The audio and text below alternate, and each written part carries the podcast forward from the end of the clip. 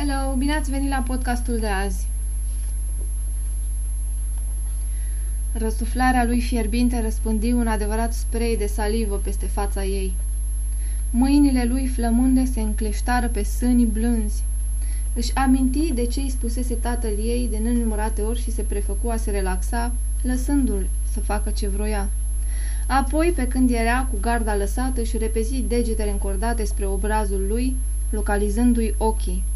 Aceștia săriră din orbite ca niște agrișe ude și el gemu. În toți cei 13 ani nu auzise un sunet mai plăcut. Acum citește mai departe.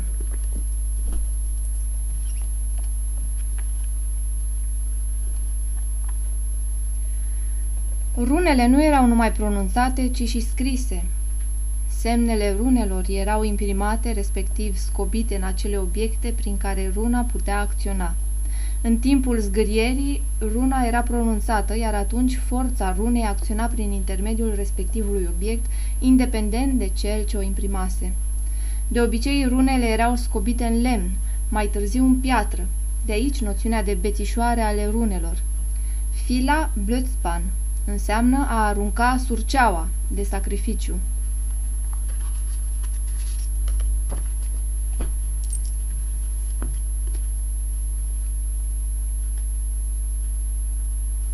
Totodată au mai fost adăugate câteva grade. Căpetenie a tabernacolului 23, prinț al îndurării 24, cavaler al șarpelui de aramă 25 și comandor al templului 26, cavaler al soarelui 27, principele secretului regal ocupă gradele 28, 29, 30, 31 și 32, cavaler Cadoș al 28-lea grad, iar suveran mare inspector general al 33-lea și ultimul.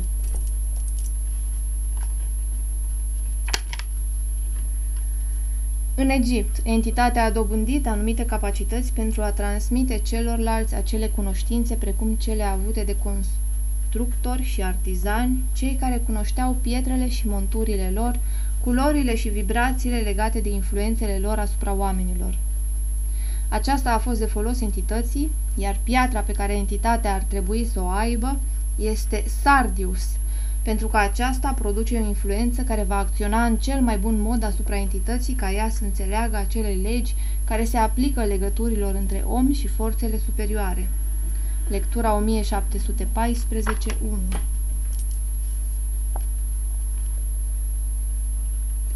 După părerea mea, Faidros are de plină dreptate. Astfel că simt nevoia să-i fac un dar și o plăcere, socotind totodată că ar fi un lucru potrivit cu prilejul acesta ca noi, cei de aici, să-i aducem lui Eros cinstea laudelor noastre.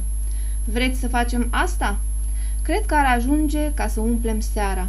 Haideți să vorbim rând pe rând, începând de la stânga spre dreapta, fiecare rostind cea mai frumoasă laudă lui e- a lui Eros, de care este în stare, iar cel din tâi să ia cuvântul Phaedros, care nu numai că ocupă primul loc la masă, dar este și părintele subiectului.